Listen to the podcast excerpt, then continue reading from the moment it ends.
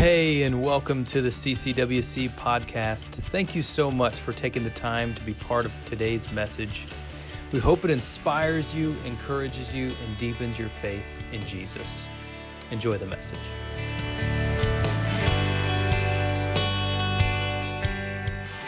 This, uh, this past week, we also finished a series on Paul's letter uh, to the church in Colossae. And this letter was one that brought a lot of truth, it brought a lot of encouragement, it brought, it brought forth an opportunity for growth. And I, I, think about this transition we're having into this new series, Salt and Light. It's going to be a short ish series, it's only three weeks, and we're going to talk about what, uh, what Jesus means when he talks through and he expresses this, this Sermon on the Mount. He expresses this need for us as the church to be salt and us as the church to be light. And as we look at these two elements and what they actually represent, I'm, I'm interested to note the fact that Paul is somewhat of a case study on living this out. I'm going to read just this morning. This won't be on the screen, so I apologize uh, if you didn't, uh, if, you, if you don't have your Bible with you. Um, but you're welcome to bring that. We do encourage it if you ever want to. If you don't have a Bible, we do have them available at the Info Center. Uh, that's uh, a gift for you, so you can grab one on the way out if you'd like. But in chapter 9 of the book of Acts, I'm going to read uh, several passages regarding this amazing story. To tell the story, it goes like this Meanwhile, Saul was still breathing out murderous threats against the Lord's disciples. He went to the high priest and asked him for letters to the synagogue in Damascus, so that if he found any there who belonged to the way, whether men or women, he might take them as prisoners to Jerusalem. As he neared Damascus on his journey, suddenly a light from heaven flashed around him. He fell to the ground and heard a voice, and heard a voice say to him, Saul, Saul, why do you persecute me? Who are you, Lord? Saul asked, and the response came like this I am Jesus, whom you are persecuting, he replied. Now get up and go into the city, and you will be told what you must do. The men traveling with Saul stood there speechless. They heard the sound, but did not see anyone. And Saul got up from the ground, but when he opened his eyes, he could not see, he could see nothing, excuse me. So they led him by the hand into Damascus, and for three days he was blind and did not eat or drink anything. And in Damascus there was a disciple named Ananias. The Lord called him in a vision Ananias. Yes, Lord, he said. The Lord told him, Go to the house on, of, of Judas on Straight Street and ask for a man from Tarshish named Saul, for he is praying. And in a vision, he has seen a man named Ananias come and, and place his hands on him to restore his sight. Lord, Ananias answered, I have heard many reports about this man and all the harm he has done to your holy people in Jerusalem. And he has come here with authority from the chief priest to arrest all who call on your name. And so this man is coming to kill Christians. Ananias is a Christian. All of a sudden, he hears about this possibility that he's supposed to do something with this man, Saul, who's been killing Christians. He's kind of reluctant to say, Yeah, I'll go be in the same room as this person who's sought out with authority to kill me. And here the response comes. But the Lord says to Ananias, Go. This man is my chosen instrument to proclaim my name to the Gentiles and their kings and to the people of Israel. I will show him how much he must suffer for my name. Then Ananias went to the house and entered it. Placing his hands on Saul, he said, Brother Saul, brother Saul, the Lord Jesus, who appeared to you on the road as you were coming here, has sent me so that you may see again and be filled with the Holy Spirit. And immediately something like scales fell from Saul's eyes that he could see again. He got up and was baptized, and after taking some food, he regained his strength. As we step into this specific series, we recognize there is a call, there is a direction we walk through this series of reset over the last four weeks, a, a calibration, if you will, of being reminded of the truth, being reminded of the things that God has called us to, and how we live out those things. And also what a proper connection is to Christ through unity with the body. But here's the reality of what we read in this text about Saul having this transformation from being a sinner, someone who was attempting to try to, to squelch out the way, those who follow Jesus, to being someone who now we read his words and we follow follow the inspired words that He has uh, written down for us to have. And here's the reality of it He didn't just, Jesus, He didn't just call us, or He didn't just save us from something, He called us to something. We, we weren't just called, or we weren't just free from the sin or the, the separation we have in, uh, in, in our own sin or in our sin nature, but we were literally called to something, called to be something. And as we read the text today and this recognition of who God is and what He's called us to through this Sermon on the Mount that Jesus gives, we recognize that He calls us to be both salt and light. And in response to God's call and his direction, he, he, he desires for obedience on the part of the disciple, and the, on the work of the disciple. In fact, in, in, our understanding of Scripture and the Great Commission, we recognize as a church that we're called to be disciples who make disciples. Disciples who our, our, our goal is to, is to continue to perpetuate or to continue to, to reveal, continue to have this rippling effect uh, of the impact that God has had on our life as He created in, in us a new being. As we take off the old self, put on the new self, become something new, we're to, to share that. We're to give that out. We're to, we're to be a, a vessel or a conduit for others to experience the same. And so we read in these short just these, these few short verses, and we're going to express or we're going to explore them um, in, in, in more depth over the course of this week and next. In these few short verses in, in Matthew's Gospel, chapter 5, verses 13 through 16, we see this shift from the blessings of the kingdom to the work of the kingdom. We see this metaphor of recognizing that there's a place for disciples to, to step in and to be part of God's redemptive work. We see the fact that we're not supposed to be just like the world, but we're supposed to be living in, in, in, contrast, or so to speak, against the world. Not necessarily the people around us, but the things of the evil one. And the passage reads like this Matthew chapter 5, quoting Jesus in verse 13 You are the salt of the earth.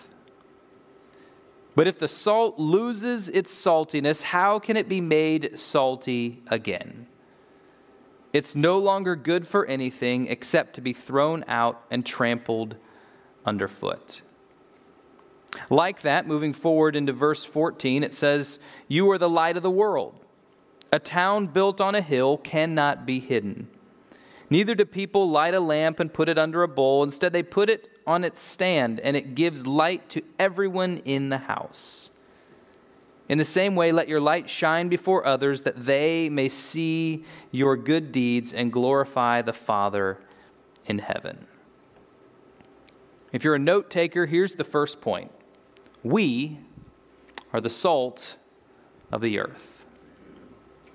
In this passage, as Jesus is speaking, he's not just talking to those that are present, but this is for the universal audience of all followers, all disciples of Jesus.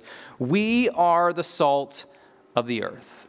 You and I are the salt of the earth, just like those who have passed before us and any followers in the future. Anybody else this morning who gathers in the name of Jesus or, or anybody else who claims him as their Savior, we are the salt of the earth.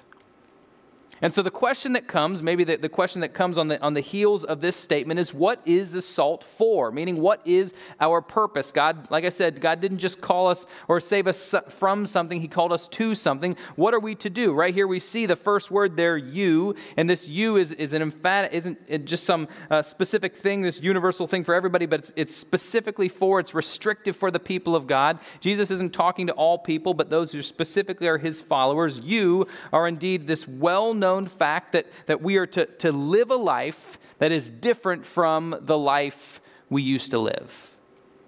And it's a well known fact that, that salt in this country, as it would have been uh, thought of in that time, would, uh, if it were to contact the ground or to be exposed to sun or be exposed to rain, it would become yet less useful than it would uh, have been when it was first mined. In fact, what would take place in that time if they would gather salt together is they would do so in, in great fashion, and in many cases, what would happen is there would be a lot of impurities that would come along with the salt.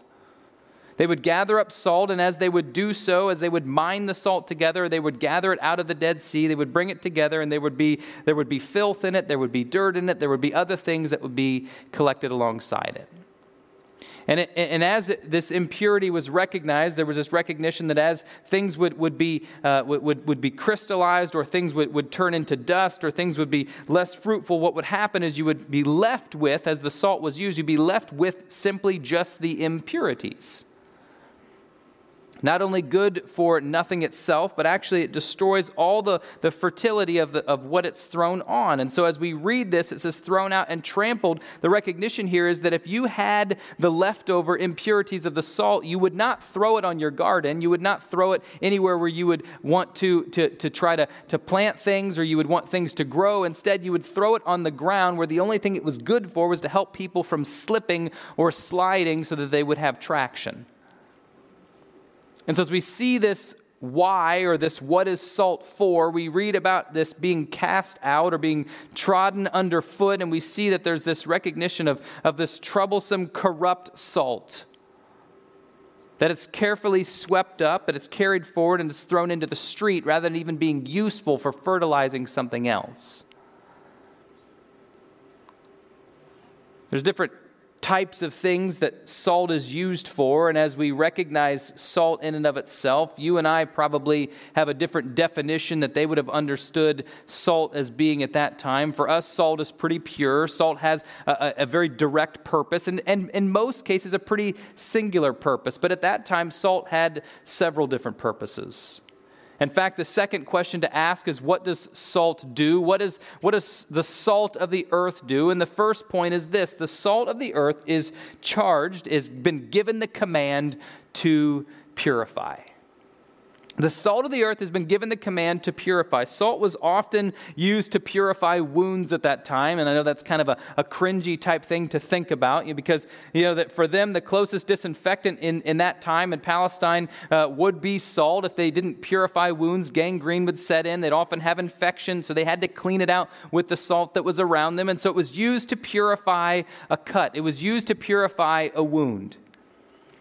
I've told some of you this before, and I'll tell you now I am literally a statistic. At one point, I literally was attacked by a shark, and I live to tell about it. It's true. It's true. You know, I, sometimes when you play the game, two truths and a lie, right? I put this down, everybody thinks it's the lie, but this is true. I, I was attacked by a shark, and I live to tell about it. I was uh, in, actually, it was a senior trip. I was in, in high school and I was on a, a fishing trip with, uh, with some friends and we were fishing out on the ocean. It was a kind of a once in a lifetime thing. I was, I was really excited to do it and we're fishing and, and all of a sudden I, I get a tug on the line and I reel in this fish after uh, a long fight. As I get it in, I realize it was an 18 inch shark. A monster.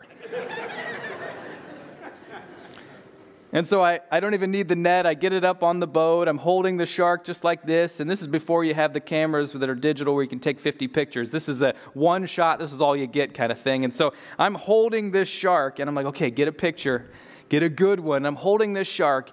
And as I'm holding it, I realize that the person that's taking the picture is doing the thing where they want to get a part of their fingerprint in the picture. You guys have ever seen this before? And so I reach out to, to kind of, hey, no, no, no, don't, don't get your finger, and I want to make sure it's a good picture. And as I do that, the shark has other ideas. And the shark is basically a full muscle itself. It swings over, it bites me on the stomach. Shark attack. it draws blood, not a whole lot, but enough because it has razor sharp teeth. We get the picture, and I'm kind of like this in the picture because it hurt a little bit. Put it back in the water. And the first thing the captain says is, We got to wash that thing out. And all we got is salt water. It didn't feel good. I didn't love it. In fact, the salt water burned, the salt water, it, it, it, made me you know, really, really uncomfortable. But what I recognize is it fought off the infection, it fought off any further damage, it fought off what could have actually been. As we look specifically at what the salt of the earth is charged to purify, we recognize spiritually that sometimes there are wounds that take place, maybe within ourselves. Maybe you recognize a wound in your own life a place where you have been harmed by someone else. Maybe, you, maybe it's, it's the result of your own consequence. You see it within the context of the church. We see times in the church where there are, there are issues you have with, with someone else, or frustrations you have, or, or, or just a, a conflict you're walking through. And the recognition is that sometimes when we see this, we note God is calling us to clean out the wound. Or He's saying, I'm going to clean out this wound. And it might hurt a little bit, it might hurt to recognize the sense of your own pride. It might hurt to recognize the issue that you created or the part that you played. It might, it might hurt to reflect upon or to be reminded of the thing that you did that's brought forth this wound. But what God's saying is, I choose to purify. And the salt of the earth, my disciples, bring forth purity in my name. You know, sometimes we want to avoid that salt. We want to avoid being, being cleaned out. We want to avoid what it means to actually dig deep and get the infection out of there. And we just want to gloss it over. And what happens? That infection grows underneath the surface. And it divides and it brings forth even worse results of what would have happened if we would just cleaned it out to begin with. And maybe the implication or the application here is what God is saying is don't allow things to fester, don't allow the issue to be there. Instead, allow the Spirit to clean out your wound. And I don't need to be, give any more example because if, if, if there is a wound that you have right now, certainly the Spirit's already brought it to your mind. James 4 8 reads like this Come near to God, and he will come near to you. I love the promises of Scripture. Wash your hands, you sinners, and purify your hearts, you double minded. You know, I think that those things are in reverse order. And I'm not questioning the Spirit's leading to James when this was penned, but certainly that first part could have gone first, right? Wash your hands, you sinners, purify your hearts, you double minded, because this is what it looks like. Come near to God, and He'll come near to you. What does it mean to come near to God? It means to wash your hands, to not be a sinner, to purify your heart, to not be double minded, but to let God clean out your wound. What does salt do? The second thing salt does is this the salt of the earth is charged to preserve. It's charged to preserve. Now, I, I, have not done this myself. Perhaps some of you have experienced this or have done this before. You've used salt as a preservative, particularly for food or, or, or meat or whatever it might be. But, but here's the reality of it. In this case, as the, the author is speaking here, or the author is quoting, I should say, Jesus, there's this recognition that salt somehow can lose its saltiness in that time. Now, chemically for us, we recognize that table salt consists of two elements it's, it's sodium and chloride. And it's my understanding, even, that, that these two elements cannot exist free in nature, but are bonded together to create, or what we know as sodium chloride. But much of the salt that was in Israel at the time was much different than what we have today. What we have today is this purified salt where everything inside of here, unless you've gone to a restaurant where there was high school boys at the table before you got there, everything in this is salt, right? There's not a sugar packet in there too, which is funny. I think it's funny every time, right? I love having sugar on my fries. That's great. But what Matthew was attempting to try to record here in his gospel was that, hey, the, the salt that's taken from the Dead Sea, which I think there's certainly some application there, the salt that was taken from the Dead Sea is filled with impurities, and this has caused the flavor to really be lost. And that word there is also important this recognition that it was lost. It presents us a bit of a problem, for sodium chloride doesn't lose its taste, but the salt of the first century in Palestine was very impure, and as it would lose it, it was quite possible for the sodium chloride to leach out. And it lacked saltiness, it lacked its purpose, and specifically the salty taste that it had. The remainder of what was left was utterly useless. But Christianity in our day must also be this persevering, this preservative of in our human society. In fact, you might have heard this quote before we are one generation away. The gospel is one generation away from extinction.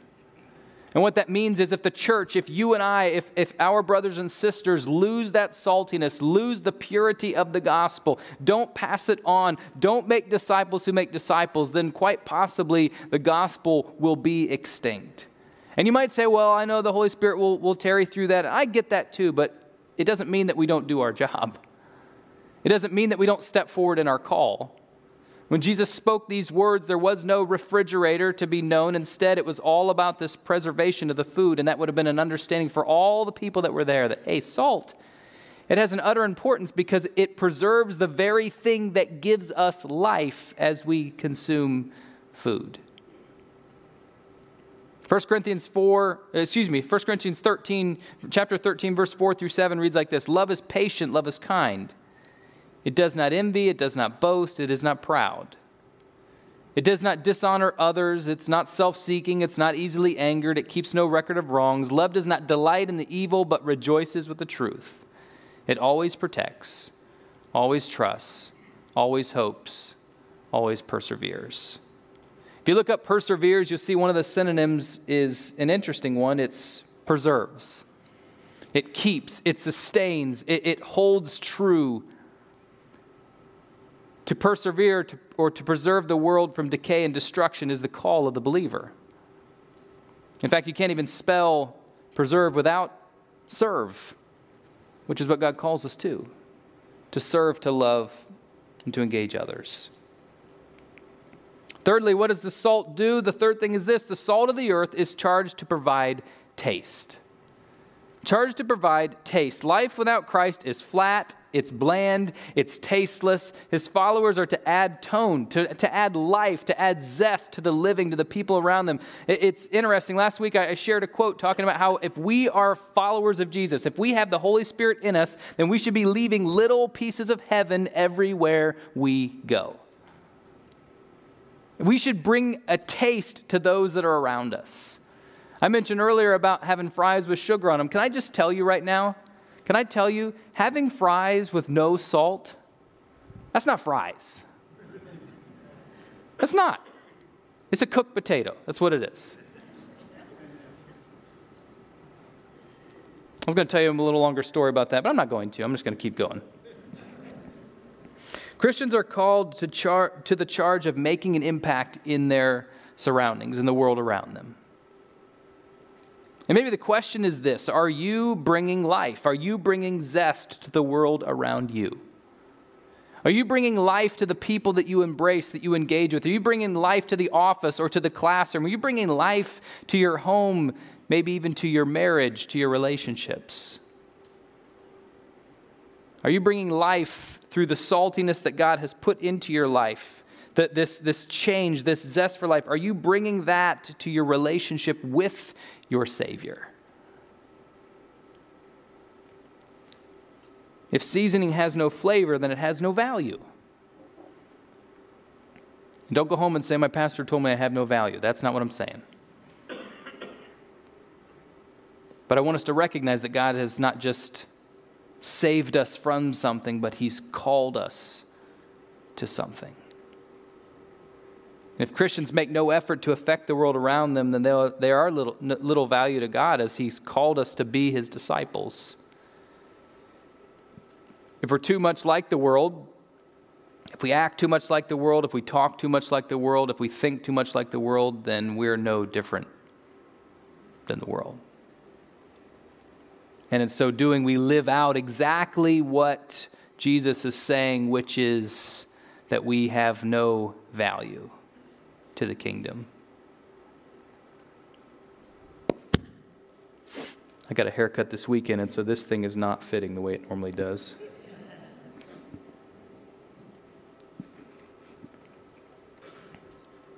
The salt uh, used to, to provide taste for us certainly has value. It has a lot of value in our society. And, and many of you probably have a salt shaker at home in the kitchen, maybe on the kitchen table, dining room table, in a cabinet, or wherever it might be. And you've probably got a reserve of salt that you might use.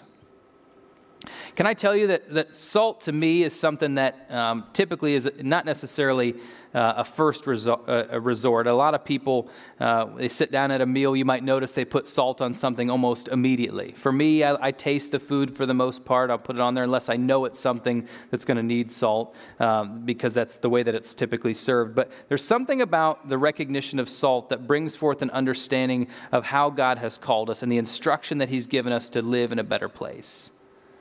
And we think about this salt, it comes in a place where it's after an understanding of another truth, right? If, if you're a person who tastes your food first and then recognizes there's a need for salt, there's this, this already assumed information, or uh, lack of assumed information that you have afterwards. And here we see the same thing in Jesus' sermon.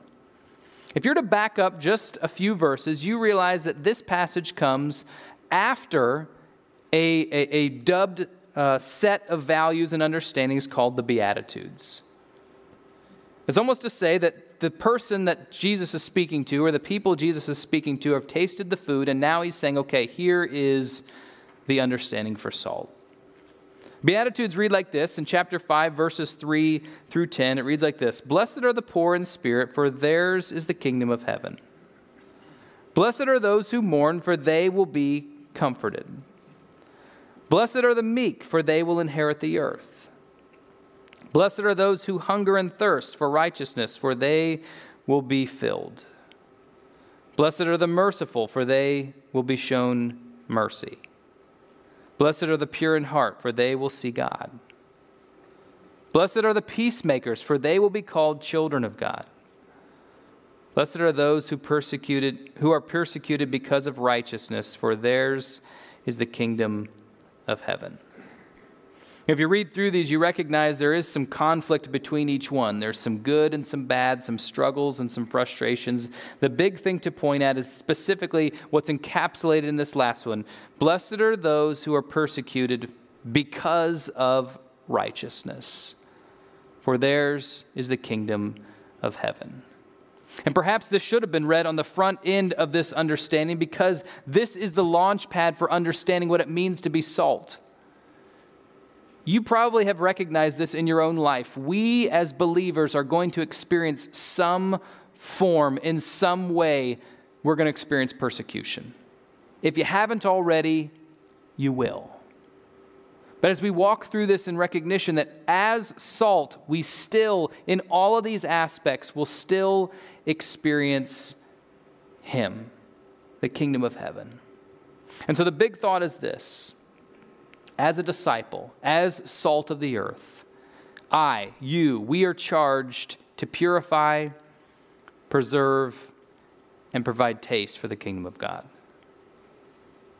As a disciple, I am charged to purify, preserve, and provide taste for the kingdom of God. Have you ever been the person to share good news with somebody else?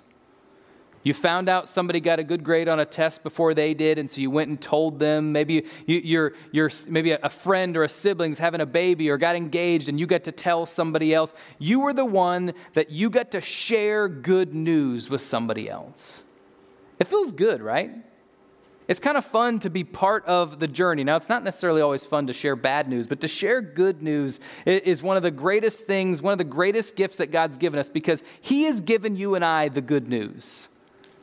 And we get to be the vessel, we get to be the one that He uses, the ambassador that shares the good news with others. I want to do one more thing real quick as we, as we kind of transition now into a time of communion. The points all highlighted this recognition that we are the salt of the earth, but I want us all to look once again at these points specifically in a personal way, recognizing the call that God has placed on each one of our lives.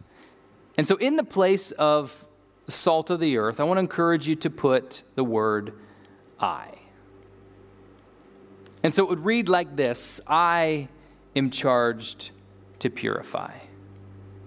I am charged to preserve. I am charged to provide taste. And there's something about going through things and having an opportunity to be reminded of them that brings real power and a real reminder to us.